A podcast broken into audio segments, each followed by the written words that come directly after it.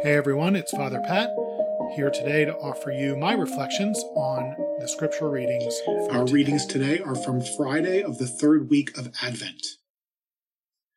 A reading from the book of Genesis. Jacob called his sons and said to them, Assemble and listen, sons of Jacob. Listen to Israel, your father.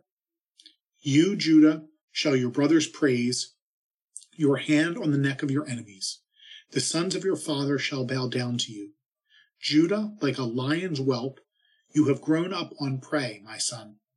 He crouches like a lion recumbent, the king of beasts. Who would dare rouse him? The scepter shall never depart from Judah, or the mace from between his legs, while tribute is brought to him, and he receives the people's homage. The word of the Lord. Thanks be to God. Our response Justice shall flourish in his time, and fullness of peace forever. Justice shall flourish in his time, and fullness of peace forever. O God, with your judgment endow the king, and with your justice the king's son. He shall govern your people with justice, and your afflicted ones with judgment. Justice shall flourish in his time, and fullness of peace forever. The mountains shall yield peace for the people, and the hills justice. He shall defend the afflicted among the people, save the children of the poor. Justice shall flourish in his time, and fullness of peace forever. Justice shall flower in his days, and profound peace, till the moon be no more. May he rule from sea to sea, and from the river to the ends of the earth. Justice shall flourish in his time, and fullness of peace forever. May his name be blessed forever, as long as the sun his name shall remain. In him shall all the tribes of the earth be blessed, all the nations shall proclaim his happiness.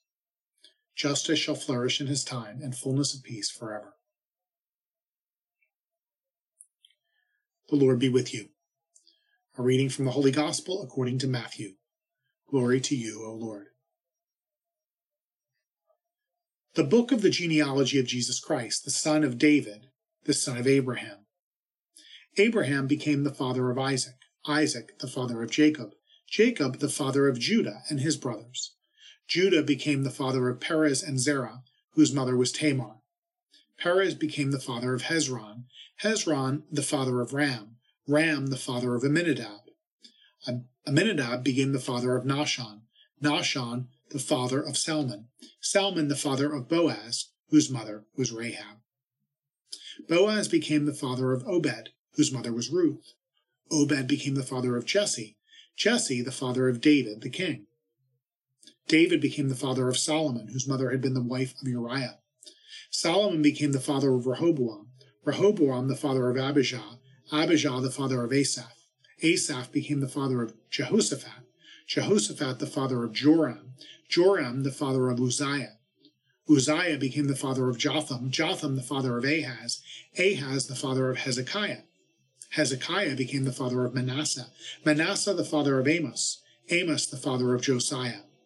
Josiah became the father of Jeconiah and his brothers at the time of the Babylonian exile. After the Babylonian exile, Jeconiah became the father of Shealtiel, Shealtiel the father of Zerubbabel, Zerubbabel the father of Abiud.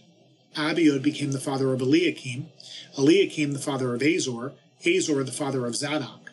Zadok became the father of Achim, Achim the father of Eliud, Eliud the father of Eleazar. Eleazar became the father of Matthan, Matthan the father of Jacob, Jacob the father of Joseph, the husband of Mary. Of her was born Jesus, who is called the Christ. Thus the number, the total number of generations from Abraham to David is 14 generations, from David to the Babylonian exile 14 generations, from the Babylonian exile to the Christ 14 generations. The Gospel of the Lord. Praise to you, Lord Jesus Christ. Why Judah?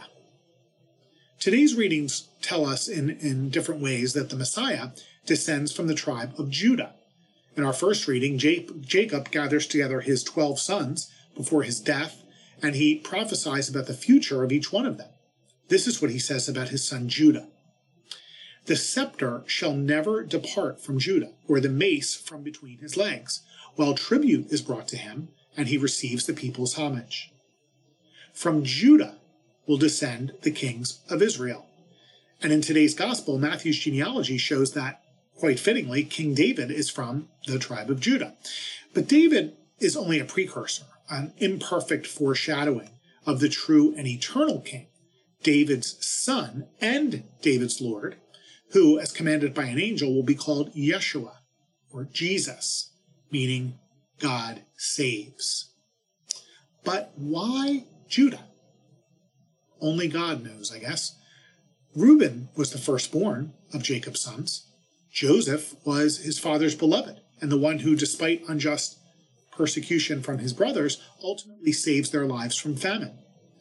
Judah was the fourth son, the fourth in line. Unremarkable, hardly spoken of. We may never know why Judah was the one chosen. We only know that he was, and that his descendant, Jesus, reconciles us to our Heavenly Father, and that in, in him we are made heirs to the heavenly throne. For us, it really doesn't matter why. What matters is that we acknowledge Jesus as Lord and surrender ourselves completely to become Him in every way through an intimate communion. Why was Judah chosen?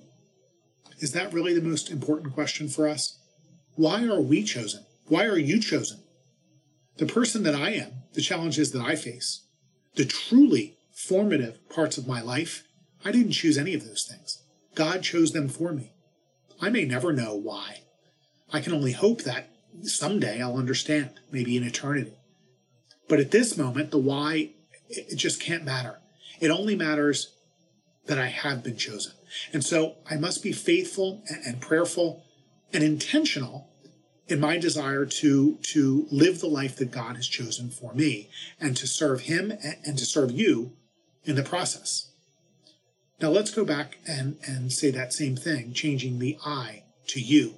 The person that you are, the challenges that you face, the truly formative parts of your life, you didn't choose any of those things. God chose them for you.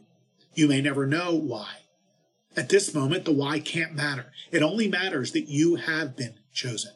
And so you must be faithful and prayerful and intentional in your desire to embrace the life that God has chosen for you and to serve Him and to serve all of us in the process.